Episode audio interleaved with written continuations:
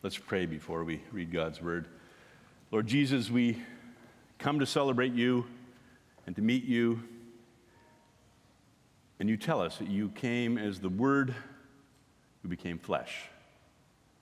And so we pray that the words that are thought, prayed, spoken, read, and sung today may take on life, may take on flesh and blood as we hear them and live them moving forward. This we pray in your holy name. Amen. So our scripture verse today is just one verse from the Gospel of John, John 1, verse 14. And this is the Message version. So the Message is a paraphrase, so it's not a direct translation. It's Eugene Peterson saying, this is what I think they really meant, and I'm not bound by the original Greek. Let's just say it that way. That said, Eugene Peterson did know his Greek and all that kind of stuff. Anyways, I find it helpful that if you have gone to many, many Christmas services and heard many, many times the different verses and passages, particularly John 1:14, for example, to hear it in this language helps you go, I wonder about that, and then I'll explain it a whole lot more. Hear the word of God. The word became flesh and blood and moved into the neighborhood. We saw the glory with our own eyes, the one-of-a-kind glory, like Father, like Son, generous inside and out, true from start to finish. This is the word of the Lord. Thanks be to God.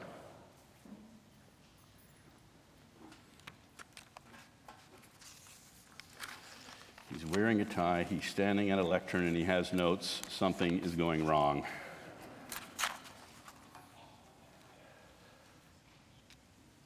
Little known fact. Camping is the key to Christmas. Has anyone ever seen a crèche or a manger scene with a tent in it? Anyone? That's how little known the fact is that camping is the key to Christmas. We're going to fix that today. Don't worry, Talia, I'm not going to set up a tent in your beautiful display. I'm just going to symbolically give Jesus his tent.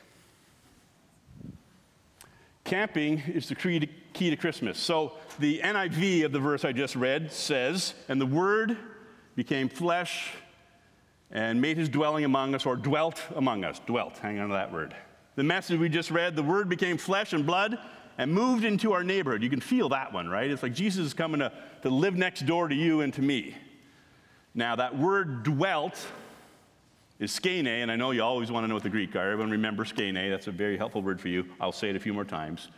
It means, literally, to dwell as in a tent, or to camp, or in Bible terms, to tabernacle.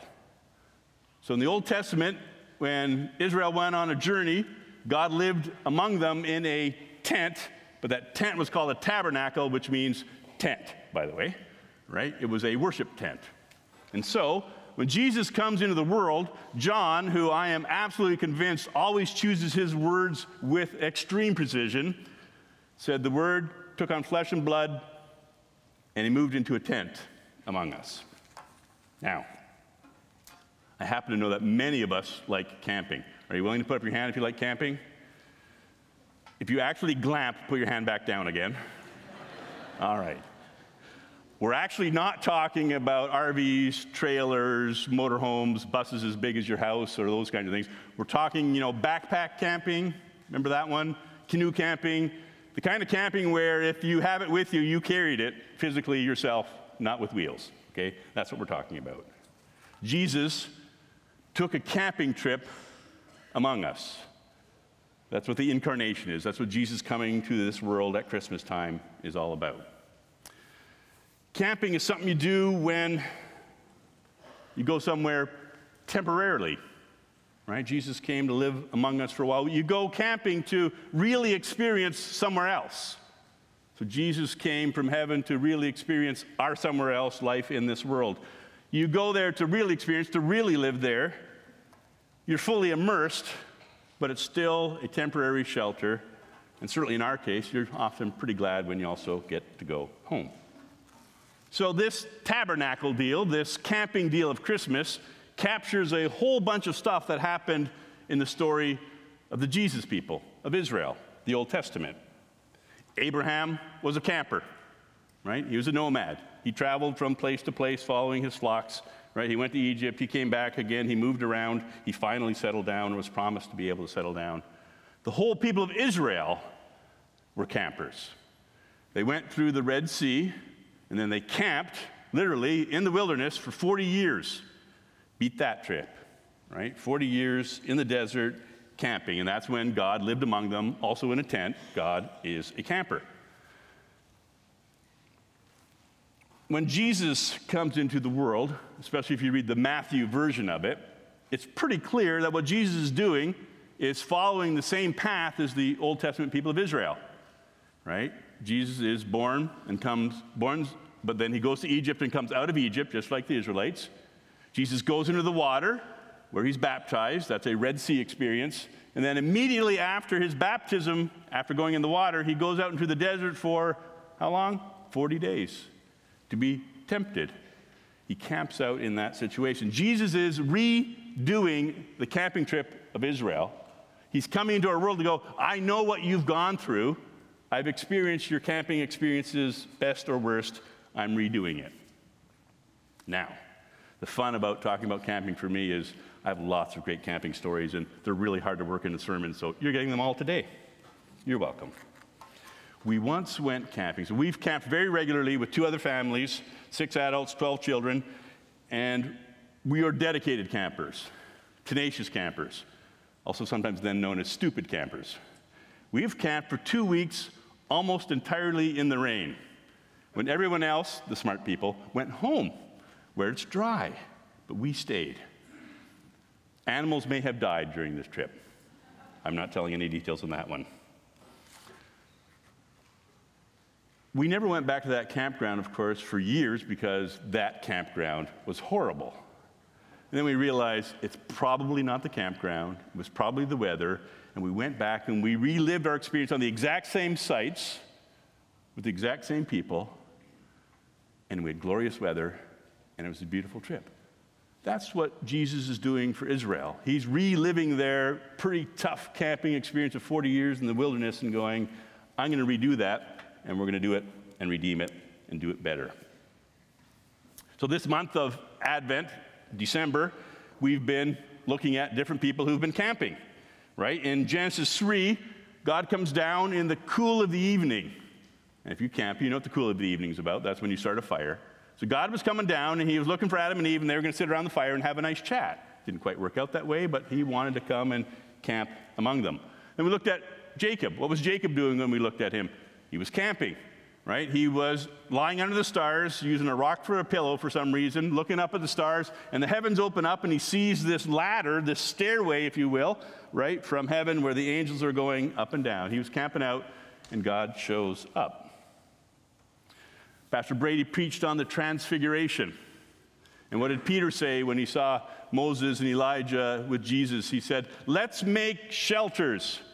Anyone want to guess what the right word for shelters is? Brady, do you know what it is? Skene, tabernacle, tent. Let's camp out here, is what he said. He had this sense. There was this connection with what was going on there.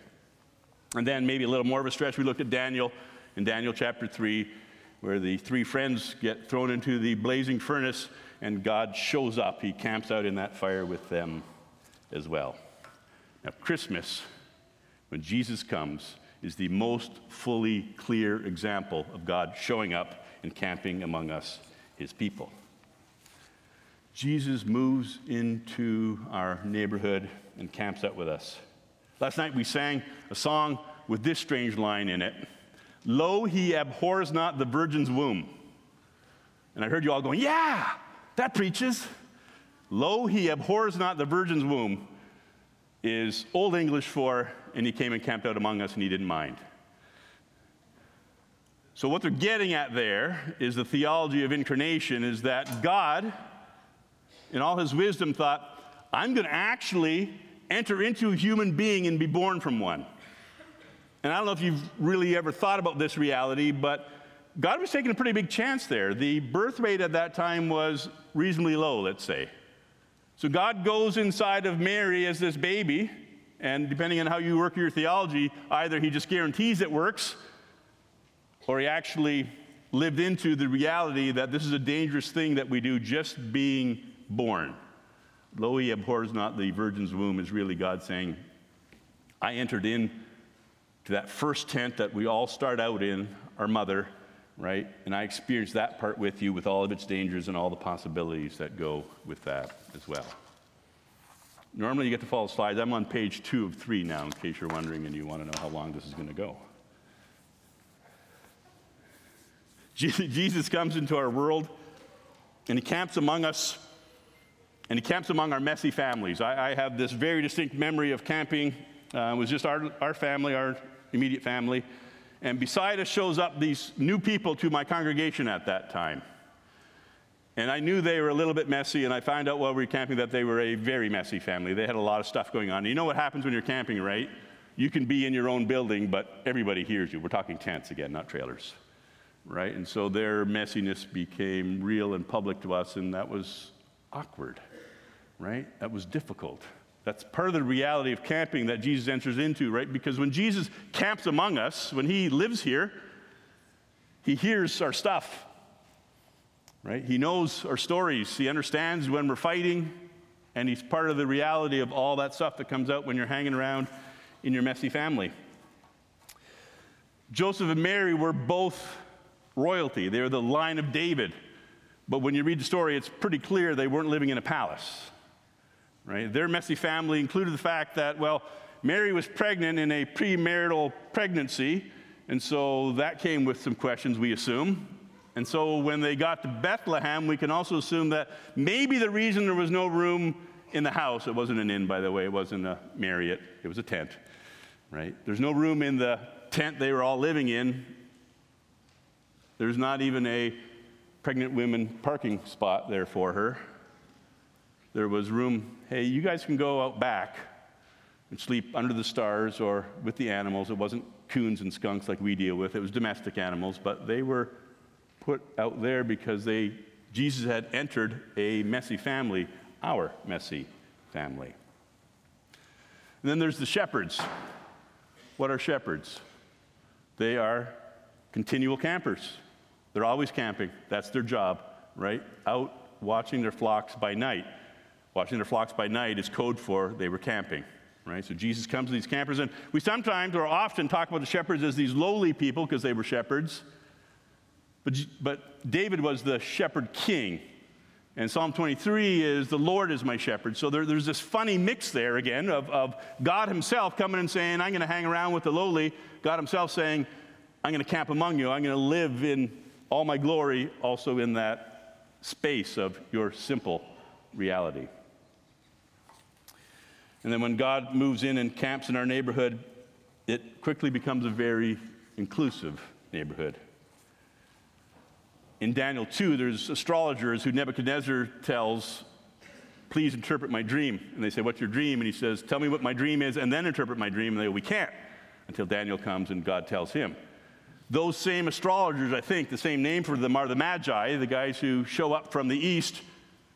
They follow the star, and again, God now gives them the right interpretation because they find this Jesus in Bethlehem. And how do they get from the Far East over here? They camped, right? Because camping is the key to Christmas.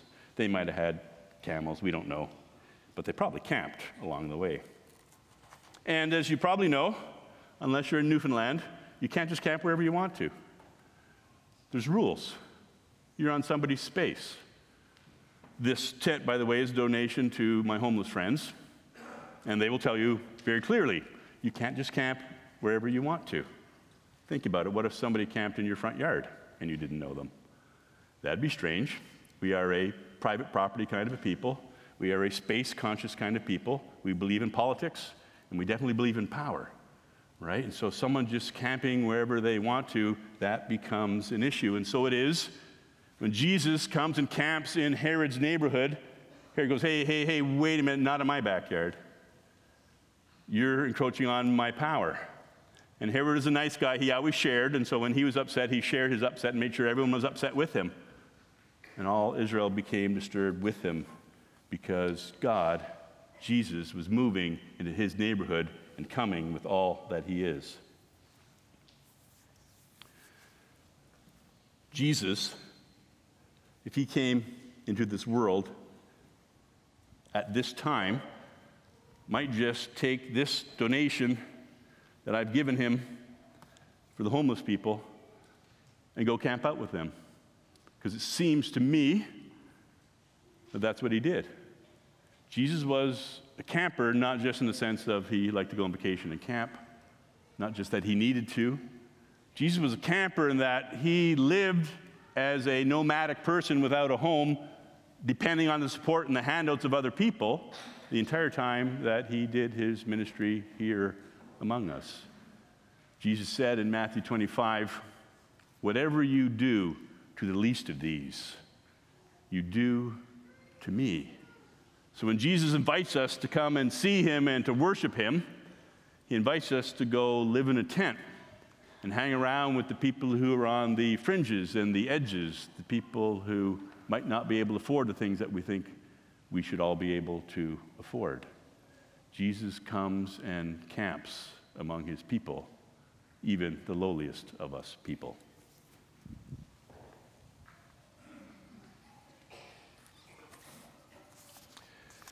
The Word became flesh and made its dwelling among us, and we've seen his glory, his one-of-a-kind glory, generous inside and out, and true from start to finish.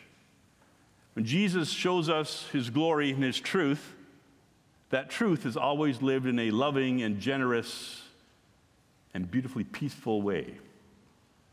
The great mystery or miracle of God himself actually coming and living in the messiness of our worlds is that also God's incredible truth, his powerful truth, comes and lives in a generous and calm and gracious manner. And so when we come to worship this Jesus, he calls us to say, you too are living in a tent. Paul says this in 2 Corinthians. We know that if the earthly tent we live in is destroyed, we have a building from God, an eternal house. What Paul is saying to us is, you're also campers, whether you like it or not. You're also people who are dwelling here temporarily. And the best way to dwell here temporarily is watch Jesus, watch the way he camped out among us, watch the way that he was generous and gracious. Follow his way of being, his way of loving, his way of recognizing that his body was a tabernacle, it was a tent for God, right? And watch his way of saying, I come to you as one who is gentle among you. You know, we have this campsite, this life, for a limited time. That's always the deal. Sign up with Ontario Provincial Parks, right? You get 7 days or 14 days or whatever, depending on where you're going. And these flimsy tents that we call bodies, they have an expiration date to them. And so God says, as I've come into your world, I've experienced your frailty. I've experienced the fact that there's limits to this whole journey. And I want to show you what's the best way to walk this world. Because Jesus says, follow me on the way. And the way is this, to love each other deeply, to worship God as fully as we can, to enter into the campsites we've been given, the temporary stay we have, in such a way that we leave it more beautiful, more true, more cared for, more loving than when we first got here. Following Jesus is about saying, Jesus, you're the best gift I could ever receive. Your life is a life that allows me to live in a way that blesses others and allows them to also live in peace. Let us pray. Lord Jesus Christ, thank you for coming and hanging out among us. And on this celebration of that day, we want to thank you for the gifts that you are to us. We pray, Lord Jesus, that each of us may prepare room in our hearts to receive you, that we may connect with you, that we may become aware that you sometimes want us to hang out in places that we're a little less comfortable being. And so we pray that we could also trust you, we could follow you, we could receive from you all that we need, and that we can also honor you by meeting you in the least of these each step of the way. This we pray, Jesus, in your holy name. Amen.